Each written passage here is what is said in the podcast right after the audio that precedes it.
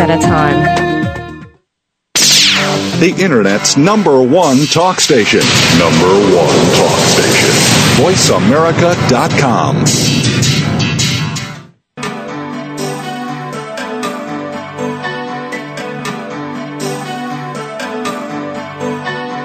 Welcome to Dr. Carol's Couch with your host, Dr. Carol Lieberman.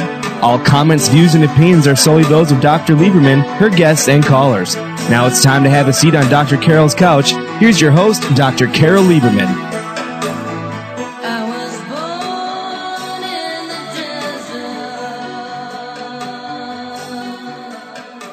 And welcome to today's edition of Dr. Carol's Couch. I'm your psychiatrist host, Dr. Carol Lieberman.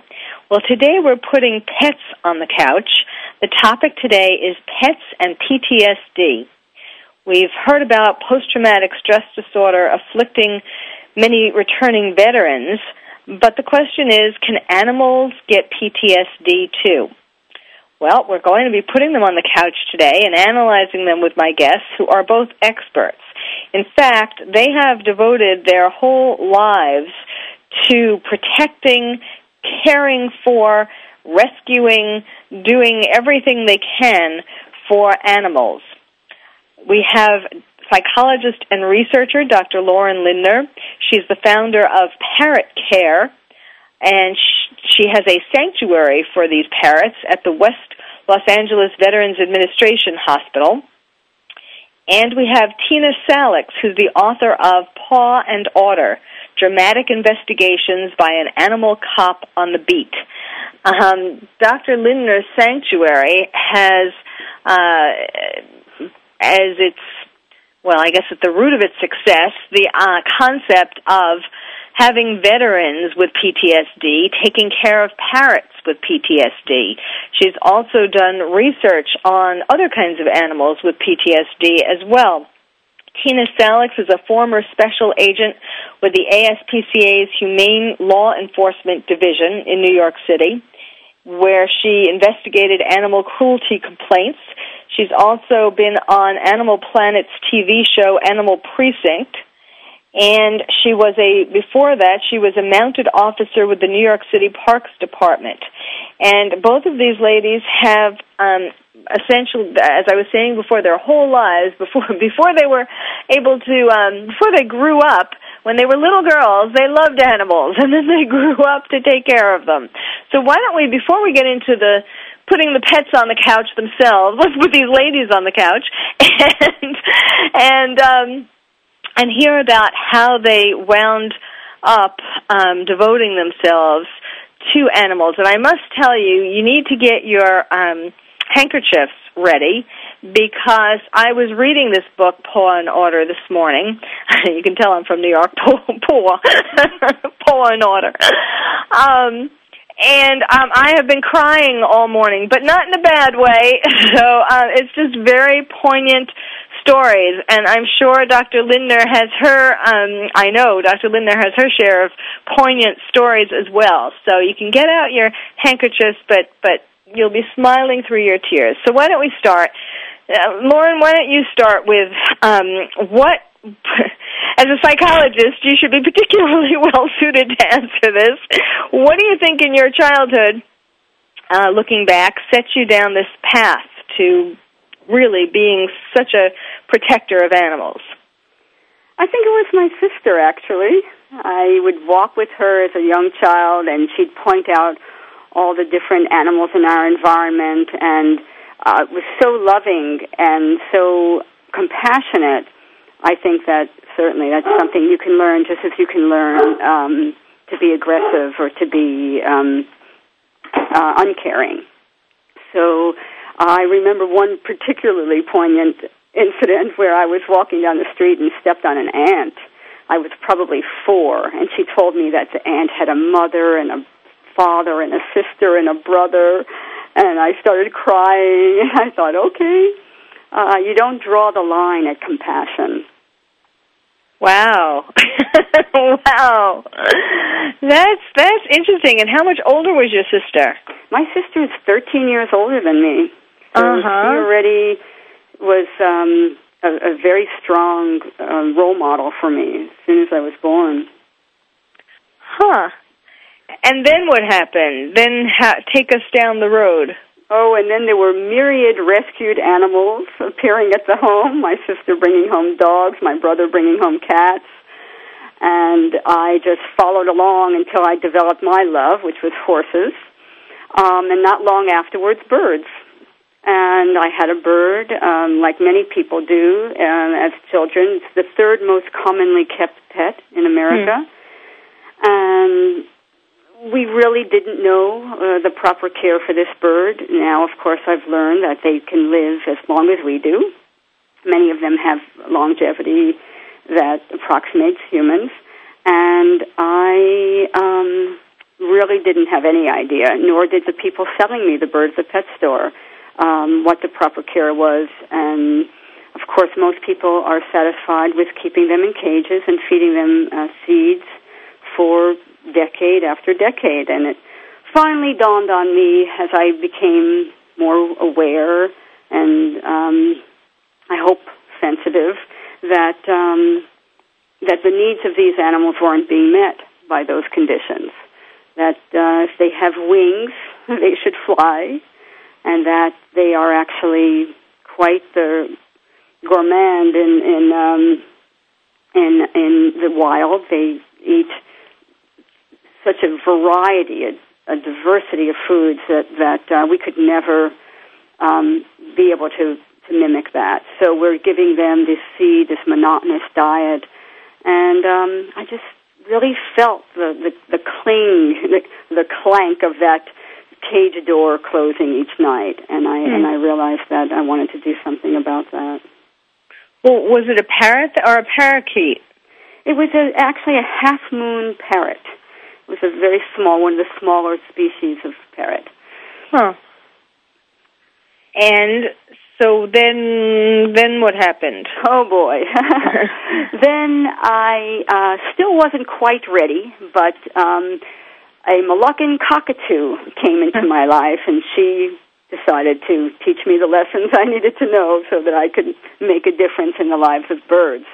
I got a phone call on Christmas Day 20 years ago that there was a bird that was left in someone's home because she matched the living room decor. Oh, And I have since found that this is not uncommon, uh, not only with birds but also with dogs. That people will abandon their their pet, their companion animal, because they find that they no longer meet the, their needs. That they are um, too messy, or that they you know aren't the right color. Um, I'm not kidding. You can go to to shelters and pounds, and you can hear these stories repeated many times by shelter workers. And anyway, I I, I was astounded by this, and um, I said I would call the ASPCA or I'd call PETA, and I would try to do something for this bird. And um, actually, there were really no services for birds. Most of the shelters, most of the um,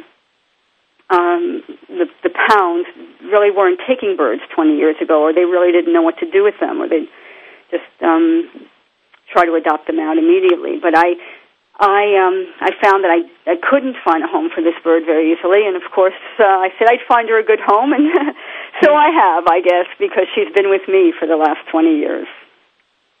And of course, taught me that birds are not happy being in cages, and that they are incredibly intelligent and also highly social and creative and mischievous and very difficult to maintain in the average household. I mean, I had to really talk about child proofing. I mean, I had to really create an environment for her that was also conducive for me to continue to live in.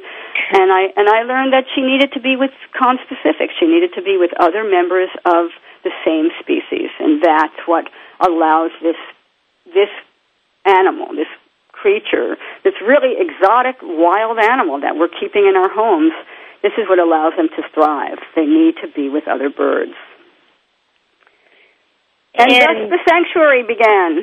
I, I, I, I did get her another bird. She didn't like him. and female Moluccan cockatoos in the wild choose their mate. So um, I brought this male home, and she was like, "That's not who I would have wanted." so she was like, "No, keep looking." So I kept bringing different males home, and all of a sudden I realized I'm creating a flock, and she's still not happy. He actually wanted a girl. I didn't know that, but um, she is now very happy uh, in the sanctuary that I've built uh, with her little girlfriend. They both lay eggs and share the egg laying duties, and I don't have to worry about them hatching. Mm, it's very Because- cute. She's sitting on three eggs now and a walnut because her girlfriend was feeding her a walnut and it rolled over, and she decided to sit on that one too. but aren't there but aren't there male parrots or birds in the sanctuary? Oh yes, yes, but they they can't interrupt this pair at all. They are they are they are a bonded pair.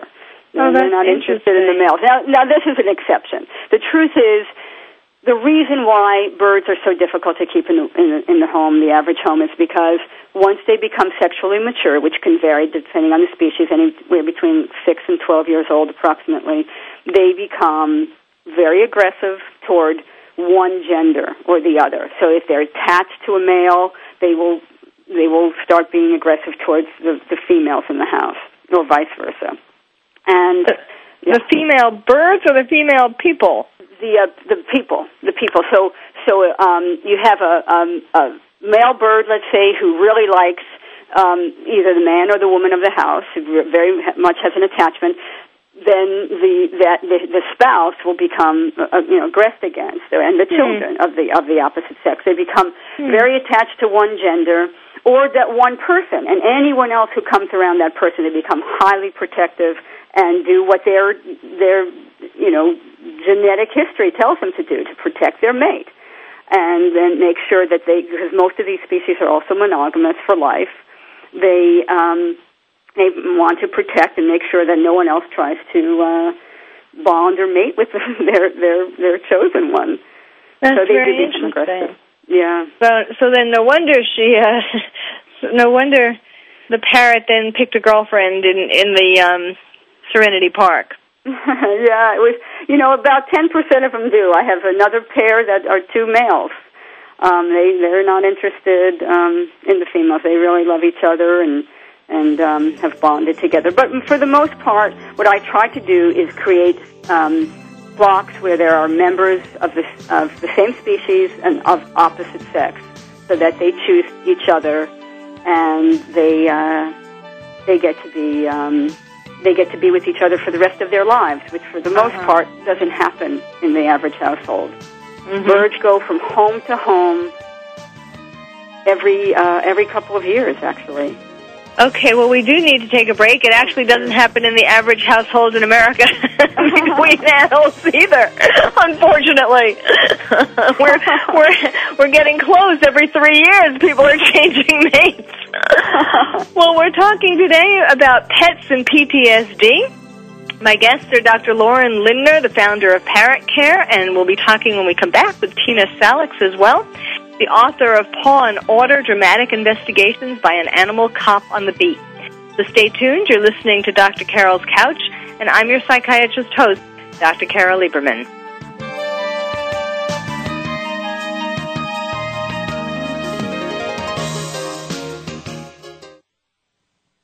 Ask the experts. Call toll free right now 1 866 472 5787 and ask our All Star team to answer your question. That's 1 866 472 5787.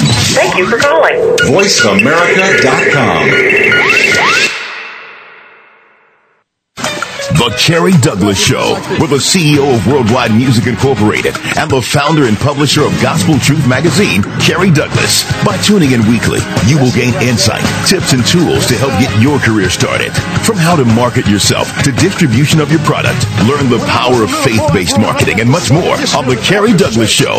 Join Kerry each week with guests from the gospel music industry, entrepreneurs, speakers, and authors as they discuss faith-based news, events, and trends. The Kerry Douglas Show with Kerry Douglas broadcast each Tuesday at 2 p.m. Pacific, 5 p.m. Eastern, and is brought to you by Gospel Truth Magazine and Worldwide Music Incorporated on the Voice America channel. The Kerry Douglas Show with Kerry Douglas, your premier source for faith-based entertainment, news, events, and trends. Are you having difficulty coping with these troubled times? Do you want help? Then contact Dr. Carol Lieberman today at www.drcarol.com. Dr. Carol is a certified psychiatrist who not only has won an Emmy, but is a regular on top television shows like Oprah Winfrey and Larry King. She's here to help you through books, CDs, and helplines. Having trouble relaxing? Check out her relaxation CD. Has the fear of terrorism crippled your life? Call the terrorism hotline. And if you're having trouble with relationships, check out her book, Bad Boys. Dr. Carol wants to help you today, so contact her at www.drcarol.com or for immediate help at 1-900-860-COPE. Get help making sense of these troubled times. www.drcarol.com. Radio by George is a lifestyle program dedicated to improving the lives of listeners by focusing on the holistic growth of their mind, body, and spirit. Host Eddie George shares his life experiences as well as the experiences of his guest commentators and experts with the listening audience to focus them toward reaching their personal and professional goals. Tune in every Monday afternoon at 1 p.m. PST, 4 p.m. EST to Radio by George on the Voice America channel and learn more from the life experiences of a man who went from being a somewhat unruly kid in the streets of Philadelphia to a retired professional athlete who has become a role model for not only young people, but for businessmen and women globally. Plan to spend your Monday afternoons with Eddie George and his empowering talk radio show, Radio by George. That's every Monday at 1 p.m. PST, right here on the Voice America channel. VoiceAmerica.com. Welcome back to Dr. Carol's Couch. If you have a question or comment for Dr. Carol, dial toll free at 1 866 472 5788. Now back to the show. Here's Dr. Carol Lieberman. Welcome back to Dr. Carol's Couch. I'm your psychiatrist host, Dr. Carol Lieberman, talking today about pets and PTSD with my guest, Dr. Lorin Lindner, who is the founder of Parrot Care. She's a psychologist and researcher, including research into PTSD in animals.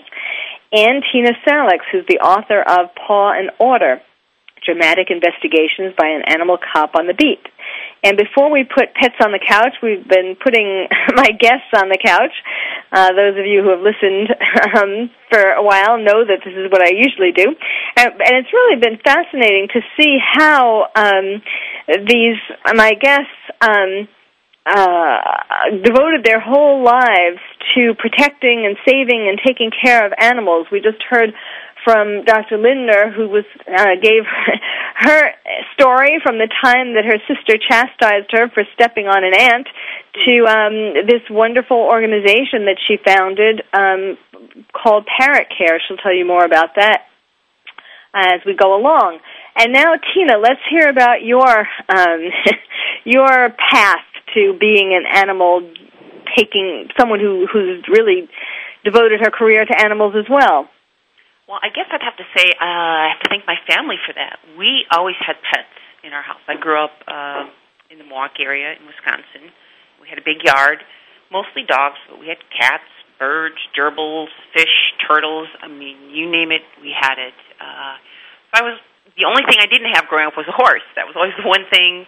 And because of our zoning laws, we were not able to put that in our backyard, although we had the acreage for that. Uh, the zoning laws at the time would not allow us to do that. So I always wanted to to have a horse, and that was always my dream to get one. And decided about uh, 22 years ago to move to New York, and uh, got into horses here.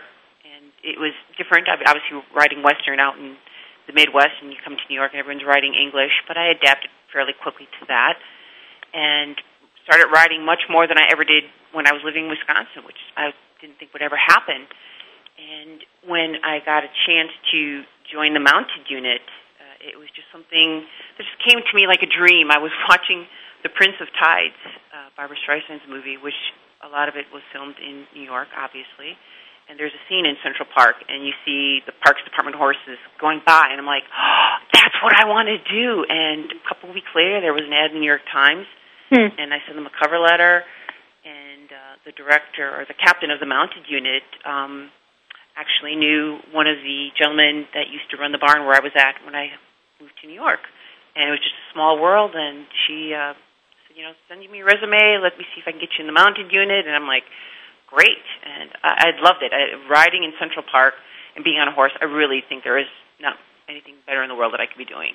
And I enjoyed it. The thing that sort of got me started on the next step of my journey was when we were coming across abandoned animals. Uh, the big flagship parks in New York, such as Prospect Park or um, Van Cortlandt, people are always dumping unwanted animals in the park, and that was part of the thing. People that were in the park would see us on horseback, so they figured, oh, well, I'll ask the mounted officer what to do with this abandoned dog, cat, gerbil, rabbit, whatever it is, and inevitably we would be the ones running them over to the shelter. And when I that was the first time I came to the New York City shelters, and it was just really overwhelming to me to go in there and see that many animals. I mean, hundreds and hundreds of animals up for adoption, and knowing that most of them are not going to find a home. It just really disturbs. It just, it makes me cry anytime I have to go into any shelter when I see that many animals there. And uh, unfortunately, there were some changes in in the parks department, and I knew I loved what I was doing, but I thought there was more that I could do, and I spoke to a friend who was working at the ASPCA, and he thought it would be a good move for me. And I thought, you know, I think maybe this is. Maybe this is the next step for me. And I hadn't planned it, but I'll give it a go. And uh, I worked a lot with the carriage horses, which I enjoyed, and regular cruelty cases. Really decided, you know, I'm, I'm one person, and I can do so much but the, the big thing is here is you, you're wearing this officer hat. You know, you're out there enforcing the law, but there's a lot of times when I have to be an educator or I'm a social worker, and you kind of got to be all things to all people. And uh, I just thought there's so much I can do. There's so much work that needs to be done here, and I think the really frustrating thing about living in New York was when I grew up in Wisconsin, it's it's a very white bread world, and everybody has a pet, and it's a part of your family. And you move to New York, and it's a melting pot, and you you have people from all over the world, and they do not view animals the same way as say the Midwest does. You know, it's it's. I've, I've been to homes where some people have had a dog that they have had zero contact with the dog's entire life. That dog has sat out in the backyard. They don't even go out to feed it. They throw food out there. Hmm. I mean, literally no interaction with the animal, and it just blows my mind. I'm like, what's the point? You know, if you're not using it for protection, what is the point of having this animal? And really trying to, you know, get inside someone's mind to see what is this about? What is it about your culture? What is this I don't understand that I need to understand to help you be a pet, a better pet owner? So that's Hmm. was part of, uh, you know, what I was doing here in New York, and that's part of the reason why I decided to write this book. I felt like I accomplished a lot while working at the ASPCA, but I feel like there's more I can do. So, And so, so the book was to um, to teach other people about some of these experiences that you had, so that they would become better pet owners. right. I mean, I wrote this to to raise awareness of the animal issues and to help promote animal adoption. Those are two things that are Uh-huh. really near and dear to my heart. Like I said, there's just too many animals in the shelter system, as Lorin was Well, talking about. Well, tell us about um, 9/11 because that was one of the chapters that I read that really um, made me cry. Um, t- why don't you just tell us about that? What your experience was with 9/11 and, and rescuing the pets? the the day that it actually happened was a Tuesday. 9/11 fell on a Tuesday that year. I was actually off and was with my co-author. Uh, we were together that day, and I just remember thinking, like, what are we going to do tomorrow? What's going to happen? I, I knew we wouldn't be focusing on our normal cruelty investigations, and I had been trying to call the ASPCA, and the phone lines were down. I didn't even know eh, what was going to happen the next day, and I finally managed to get a hold of our vice president and he said, you know, we need anybody who can come in to work. You know, you know, they're going to be meeting with the Office of Emergency Management and discuss on how we can help people get their pets out because people were told to evacuate. They just left their homes thinking, oh, maybe it's a few hours, not thinking it would be days, weeks, or even longer. So uh, the following day, that Wednesday, the 12th, only three of us were able to make it in. And while the powers that be of the ASPCA were meeting with the Office of Emergency Management, the three agents, myself in that batch, were answering phones, and hundreds of people were calling. I mean, we were inundated with calls of people who didn't know if their loved one, friend, relative, neighbor was coming back. They knew that they worked in the World Trade Center. They knew they had a dog or a cat, and they didn't know what to do. And it was just really heartbreaking to listen to stories like that. I mean, it was just story after story, and you know, trying to be reassuring. I, you know, I'd never been involved with a, a disaster of this magnitude, and you know, learning curve for me, but just trying to give them something to hold on to, some kind of hope. You know, you've just been through this traumatic event, and you just want to think that, you know, hopefully this person is okay, and trying to reassure them that their animal is going to be okay. So, uh, by the, the 13th, and we had been given clearance through the Office of Emergency Management to actually go down uh, to Pier 40, which is about a mile north of Ground Zero, and set up our base there to start rescuing animals. And that's how we started our first day there. And there were hundreds of people already there waiting for us because they had been advertising on the radio and on the television. You know, if you need to get your animal out, please go down to Pier 40. And we were just overwhelmed. It wasn't just us. There were several other humane organizations that had come in, other city agencies that had agreed to help because there were just too many people down there for just our agency to handle. And at that time, there were only 10 officers, and maybe five of us had made it to work that day. So there was a lot of work that needed to be done. And you went with the people. So that day we had set up uh, the system. You know, uh, the news had set up. You know, you needed to bring ID. You needed to be able to show that some kind of proof that you weren't just coming into someone's apartment because there were people who were doing that, which is really unfortunate. Mm. But uh, we were able then to start bringing people in down to ground zero. And the problem was at the time, and you have been into New York, so you know if you were just to go down the West Side Highway, you would be there in just a few minutes. But the West Side Highway had been turned into a parking lot for emergency vehicles, for television news crews. It was a parking lot. So then what was going to happen was we were going to come across Manhattan on Houston Street, go back down the FDR Drive, come back up through the underpass, and get into ground zero. But there were checkpoints along the way, there were frozen zones, there were streets that were reversed, and it was uh, quite a lengthy trip.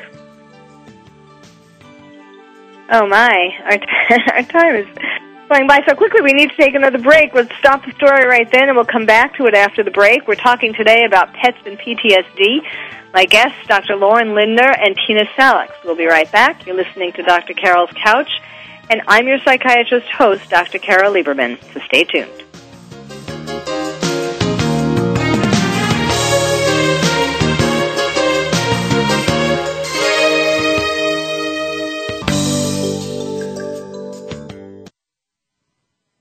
Ask the experts. Call toll free right now 1 866 472 5787 and ask our All Star team to answer your question. That's 1 866 472 5787. Thank you for calling.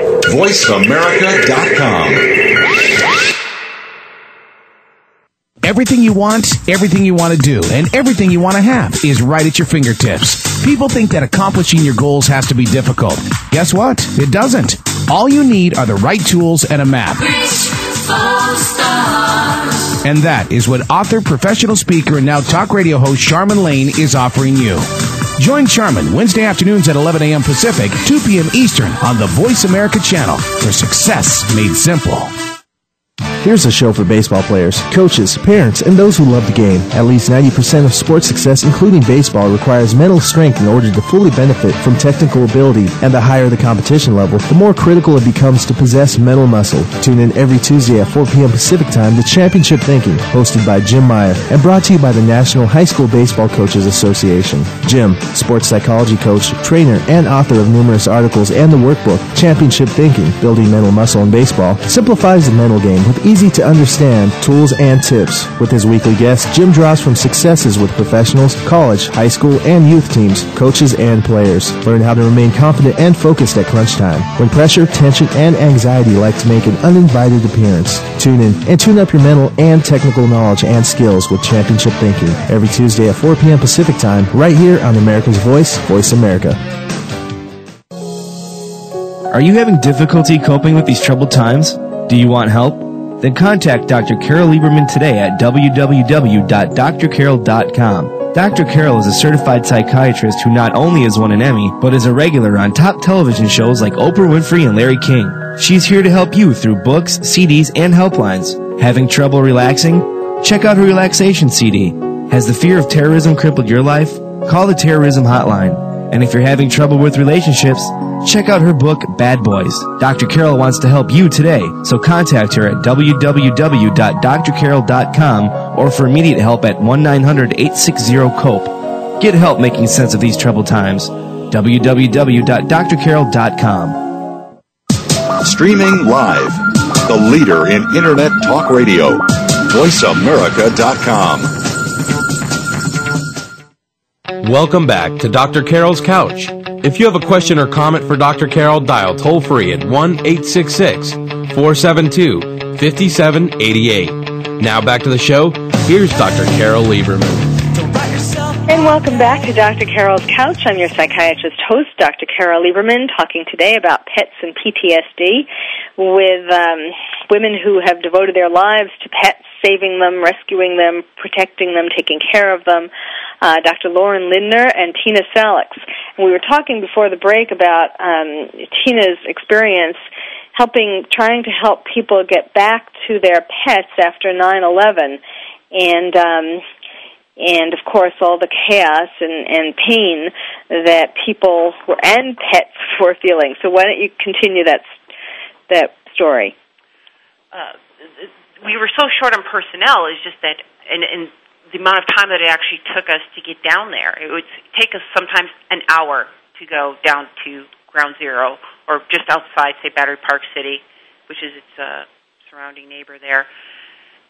And there was no power so then you're going up 20 and 30 flights of stairs to get this animal that's been stuck in the apartment for, you know, starting anywhere from two to 10 days.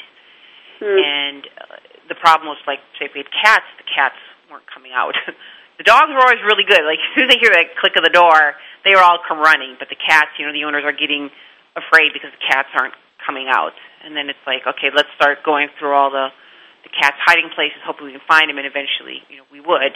Thank God, all the animals I was able to rescue were alive. I mean, I was fortunate; I didn't have any animals that had any underlying medical problems, so that was good because, uh, you know, I just can't imagine being an owner of a pet having to live through this horrible experience, and then on top of it, you know, your animal dies. I just that would have been really horrible, but thankfully, I did not have to deal with that. Um, but you know, some I remember some people in, in law enforcement, other agencies that were down there, were kind of like giving us the eyebrow, like, "Well, why are you here?" kind of look. And I, I talked about this a little bit in, in the book. It was just like some of these people have lost everything. These people who worked at the World Trade Center no longer have a job, and they've lost their coworkers. They have this pet that means the world to them. If that pet means that much to them, it's definitely going to mean that much to me. And I want to do whatever I can to help this person have some small comfort and get their animal out, whether it's a dog, cat, a lizard, a turtle, a bird, whatever. And you know, some people kind of you know of give you that funny look, and I'm like, people love what they love, and that's a great thing. And I would never rain on that parade. And if it's going to give them some amount of com- some small comfort, I'm all for that. And that's why we did what we did. Yes, and, and in this chapter um, on September 11th, the animals, um, there's a running um, commentary interspersed with some of the particular stories um, of animals that you rescued, but there's a, a story from the animal's perspective, from a dog's perspective, and I'll just read a little bit of it, but um, well, let me just.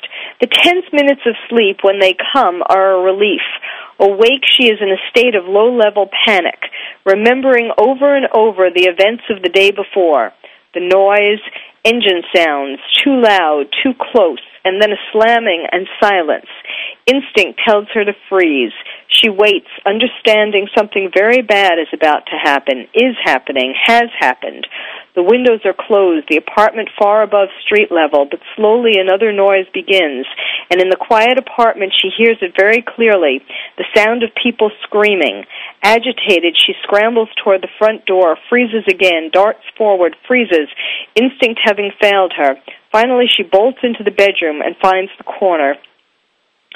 And it goes on. But, you know, it, of course, as this animal gets more and more desperate because nobody's coming to rescue it, and and you know the emotions that is that are described for the animal, um, the re- it was so powerful because we really can identify with how people felt too, but people pretend that they're not feeling these things, unfortunately, because that's not good for their mental health. And yet, when you when you hear it from uh, or you imagine it from the heart of an animal, you know, you really can connect with how we all were feeling. But with an animal, um, who doesn't really uh, censor itself. You know, I mean, in these um, sort of imaginary ramblings of what the animal was feeling, um, the animal doesn't censor itself, and so we really can connect better with what we would would be feeling in those same circumstances. You bring up a really great point, and this is the only chapter that we did that, but we felt that it was really important to do is to try to give the animal's point of view during all of this because I think it's really important. You know, people be aware they they do have feelings. Some people just, you know, think, oh, it's just such a stupid animal, and I'm like, you know, why are you down here risking your life to get an animal? I'm like, it's not a stupid animal. The thing's probably a little more clever than you are, but you know, mm-hmm. it, it just trying to change people's mindsets. And, uh, now, Dr. Lindner, you've done some research um, contributing to some articles about PTSD in monkeys and elephants. Um, and could you just talk a little bit about PTSD in animals in general?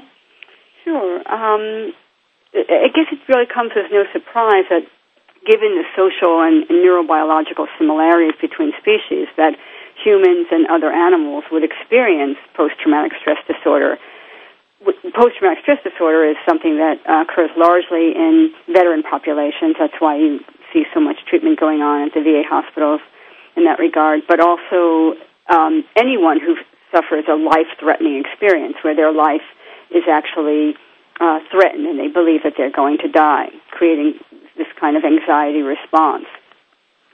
And um, the, the, the very similarities that exist um, between us uh, ironically, are also the reasons why we want to use animals in, let's say, biomedical research or in entertainment because they they they dance like a like a dancing bear or they you know jump and through hoops and things that we can relate to. Um, but the fact is that they also have um, brains that are very similar and react to uh, anxiety and stressors very much like we do. So they develop post-traumatic stress disorder, or um, a similar kind, we call it, uh, sim- more similar to complex PTSD, which has been described by Judith Herman and others in the research um, material. So we, what we're what we're finding with these animals is that they um, they have very similar symptoms and we can treat them as well. And there have been uh, several psychiatrists and, and anthropologists who have suggested that um, animals like the great apes, and chimpanzees, and elephants and parrots might benefit from psychiatric treatment. But we were wondering what form might this take. And we did some research at a chimpanzee sanctuary that exists in Montreal, but um, you you might be able to see this apply to some of the other chimpanzee sanctuaries that also um, that that we also have in, in the United States, and um, the the idea is that you try to reestablish the trust that gets really destroyed when um, human caused post traumatic stress um, you know exists. Very often, you know, due to hurricanes or earthquakes or other natural disasters, um, you might have a, a post-traumatic stress disorder, but it seems as though the, these disorders are worse when they're human caused. Um, the, the, the trust that gets really um, really destroyed in these in these kinds kinds of situations. It's something that we're finding can be reestablished with um, people who understand um, what what these animals are going through and who can relate and can be sensitive to their kinds of um, distress. And that's what's interesting about uh, working with parents and veterans is that the veterans who work with them also have been diagnosed with post-traumatic stress disorder. So they have trust issues. They have issues with um, difficulty with relationships and reestablishing social ties and being able to um, express themselves emotionally and be able to to to grow in that in that area. And that's what we're seeing with the birds. That the birds are really helping them to to come so-called come out of their shell, you know. And we're we're we're extremely pleased with the progress we've been seeing uh, with the parrots at, at Serenity Park Sanctuary and with the veterans. It's, that's really interesting how um, you know the veterans have become good therapists for the parrots because they understand what they're going through. Yeah, it really is a mutually healing situation. Now, um, uh, you, I, I didn't give actually your title at the beginning because you uh, spent several years in as a psychologist at the VA. What was your title?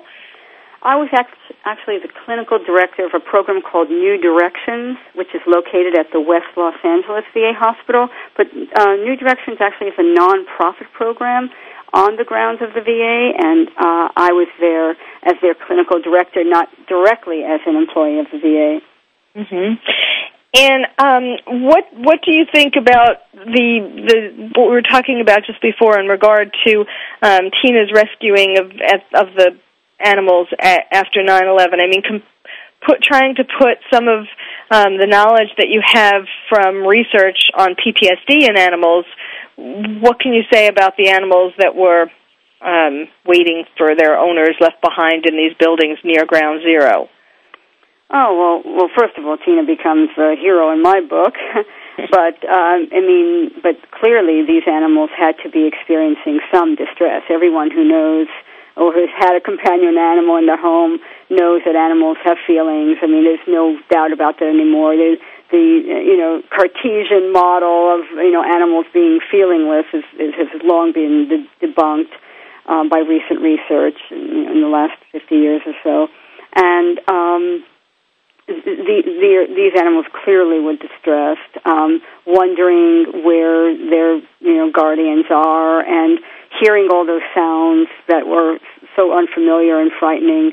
Uh, you would imagine that um, they would they would have been you know quite distressed, and the relief coming from you know finally seeing some human having some human contact must have been great. And we will uh, leave that right there. We'll be back. We're talking today about pets and PTSD. My guests are Dr. Lorin Lindner, a psychologist and researcher and the founder of Parrot Care, and Tina Salix, who is the author of Paw and Order, Dramatic Investigations by an Animal Cop on the Beat. So stay tuned. You're listening to Dr. Carol's Couch, and I'm your psychiatrist host, Dr. Carol Lieberman.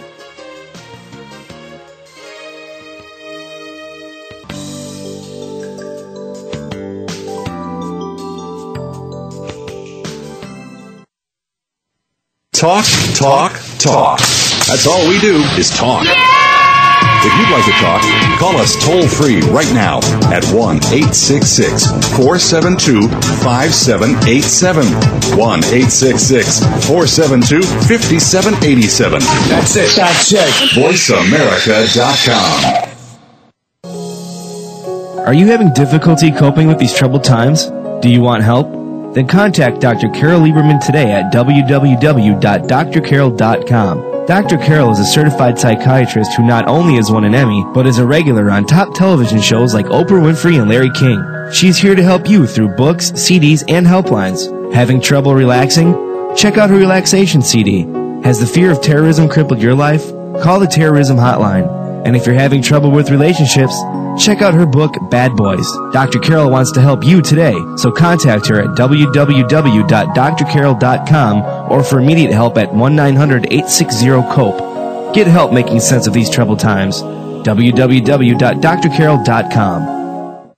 Here's a show for baseball players, coaches, parents, and those who love the game. At least 90% of sports success, including baseball, requires mental strength in order to fully benefit from technical ability. And the higher the competition level, the more critical it becomes to possess mental muscle. Tune in every Tuesday at 4 p.m. Pacific Time to Championship Thinking, hosted by Jim Meyer, and brought to you by the National High School Baseball Coaches Association. Jim, sports psychology coach, trainer, and author of numerous articles and the workbook, Championship Thinking, Building Mental Muscle in Baseball, simplifies the mental game with easy to understand tools and tips. With his weekly guests, Jim draws from successes with professionals, college, high school, and youth teams, coaches, and players. Learn how to remain confident and focused at crunch time when pressure, tension, and anxiety like to make an uninvited appearance. Tune in and tune up your mental and technical knowledge and skills with Championship Thinking every Tuesday at 4 p.m. Pacific Time, right here on America's Voice, Voice America. VoiceAmerica.com. Welcome back to Dr. Carol's Couch. If you have a question or comment for Dr. Carol, dial toll free at 1 866 472 5788. Now back to the show. Here's Dr. Carol Lieberman. And welcome back to Dr. Carol's Couch. I'm your psychiatrist host, Dr. Carol Lieberman, talking about pets and PTSD with Dr. Lorin Lindner and Tina Salix. And, um, you know, you both of you ladies have such fascinating stories to tell. We could go on for hours. Um, I could listen to you for hours. Unfortunately, this is our last segment, so I'll just give each of you the floor to talk about um, something that's sort of particularly dear and near to your heart these days. Tina, do you want to go first? Sure. Um, I would say thanks again for having me on today. I really appreciate uh, the opportunity just to um, talk to people about pets and, and symptoms of uh, PTSD. Uh, but to make things perhaps a little bit lighter is just Mm-hmm. I wanted to talk about adoption. And Okay. um, this is just something that's really near and dear to my heart, and, and something I've always said to people is I think that pets make us better balanced people, and I think if if that's true, and Lorin, you may agree with that, but I think if we're better balanced people, maybe we'll make a better balanced world. That that's my goal. That's my little Mm. contribution to all of this. This is my little piece of the puzzle. You know, I, I can't solve world peace. I, I can't fix global warming, but I can do this little thing, and that's why I, I do this. This is why I'm so passionate about animal causes. I know how I am when I'm around animals, and I see my friends who are animal lovers, and if I can just make a difference, whatever it is, you know, fill fill the need there. That's what I want to do. And um, you know, people think uh, they don't have time for an animal. A friend of mine's been talking about this. She's like, I'm just never home, and you know, was thinking about getting something, and I'm not home for a dog. And I'm like, well, get a cat. She's like, well, it'll be lonely. And I'm like, get two cats. They are perfectly content to entertain themselves while you're gone. They're happy to see you and be fed and and be, you know, greeting greeted by you when you come home for work. But I'm like, she's like, well, I'm not spending that much time with them. I'm like, is it better off if they're in a shelter, sitting in a cage? Do you know? I mean, people think like that. I'm just trying to get them sort of think out of the box. I know that sounds lame sometimes, but I'm like, there's just little things we can do. It's just starting with the little things, and once the little things are fixed, we can move on to the bigger things. That's Well, you know, and you're, uh, it's, you know, it's not really such a little thing. I, I mean, I, I think that that this is very important work, and um, in fact, when people, I mean, yes, of course, there are more and more studies showing that if you have a pet, um, it does help your heart. It helps your overall health. It helps you not be as depressed. I mean, there are, there are the research is gathering more and more facts to show that um, it really is helpful to people, no less helpful to the adopted animals. Um, and so, yes, the, the the step from there to world peace is really not that much of a leap. You know, if everybody does it one person at a time and one one or two or three pets at a time. Um, you know, I know Lorin, you can relate to that in terms of your parrots. Absolutely, uh, and I love the idea that we can work towards world peace in this way. I also always felt like if you do what you love, then you never work a day in your life. I, I always loved that saying, and and working with animals and bringing them together with veterans really has been just a blessing for me. And and it's true, animals have been shown to to help the elderly with Alzheimer's. They're recently been shown to help um, pe- people with PTSD and of course in all those other ways that we know in reducing blood pressure and helping healing after surgery and it, it, more and more research as you said is coming up in this area. And so the idea of adoptions really is, I think, critical and, and is probably the basis for what, what I do, what I do, why I do what I do.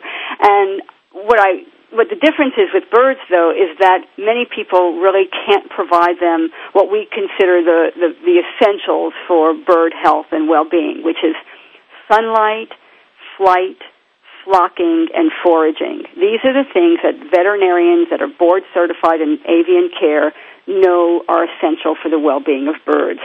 So the best way to do that is in an aviary or a sanctuary setting.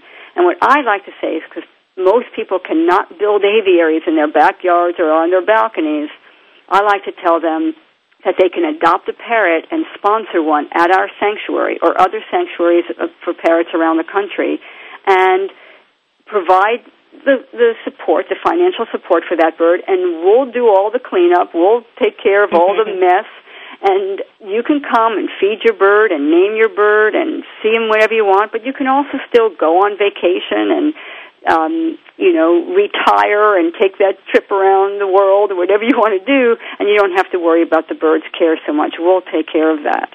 And if if if not that, and you really think that you can provide the proper care for a bird for its lifetime, by all means adopt and, and don't contribute to the birdie mills that exist, just like um, the puppy mills, which we should all know now are um, you know devastating places for dogs to be to, to grow up.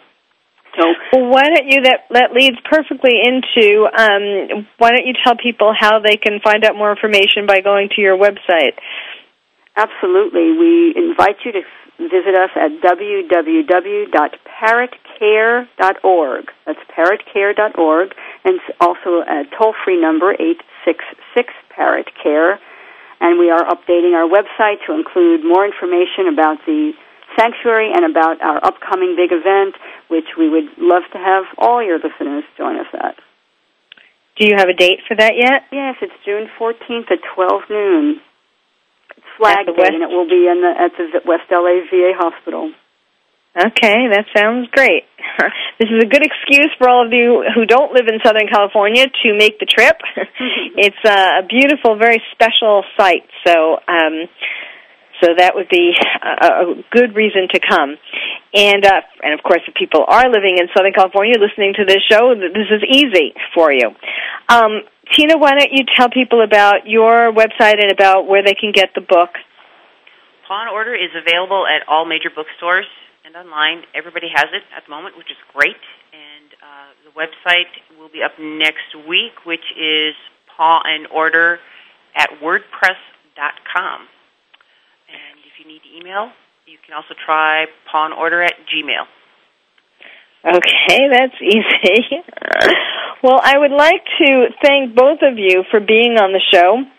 This um, uh, and I I do want to encourage my listeners to go to both of the websites to get the book to to go to the website. Um, you know, many people are not as familiar with parrots as they are with cats and dogs, um, and so this is this has been very informative and.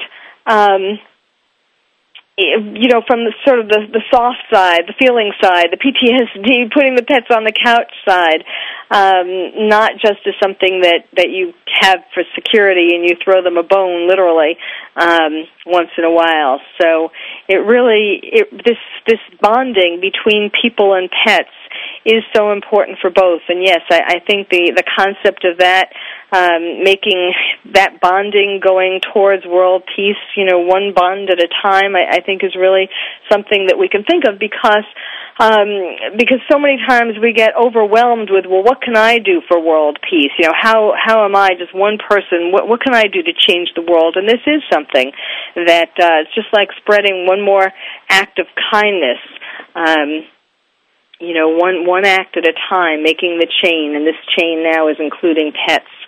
And uh, it's also, um, you know, I talk about in my book on on terrorism, coping with terrorism. Um, I talk about how important it is for people to have pets because um, taking care of a pet, having that responsibility, makes you feel better about um, you being taken care of. In other words, it's kind of uh, since since we're all feeling that nobody's nobody's home taking care of us. Um, you know, no no parents to uh, we're not little kids anymore. We're the ones in responsibility. We have to take care of ourselves and sometimes our families. Um, taking care of a of a pet is really something that can, in a, its own sort of paradoxical way, make us feel more cared for. Certainly, when you open the door and there's something jumping jumping up on you and, and licking you, certainly that's a way too to feel loved and safe. So thank you both, uh, Dr. Lorin Lindner, the founder of Parrot Care, and again, that's uh, parrotcare.org, and Tina Salix, the author of Paw and Order, Dramatic Investigations by an Animal Cop on the Beat. And uh, that would be Paw and Order at Gmail for the moment, and uh, and also in, in all places that books are sold. So, thank you both for being on Dr. Carol's Couch. I'm your psychiatrist host, Dr. Carol Lieberman.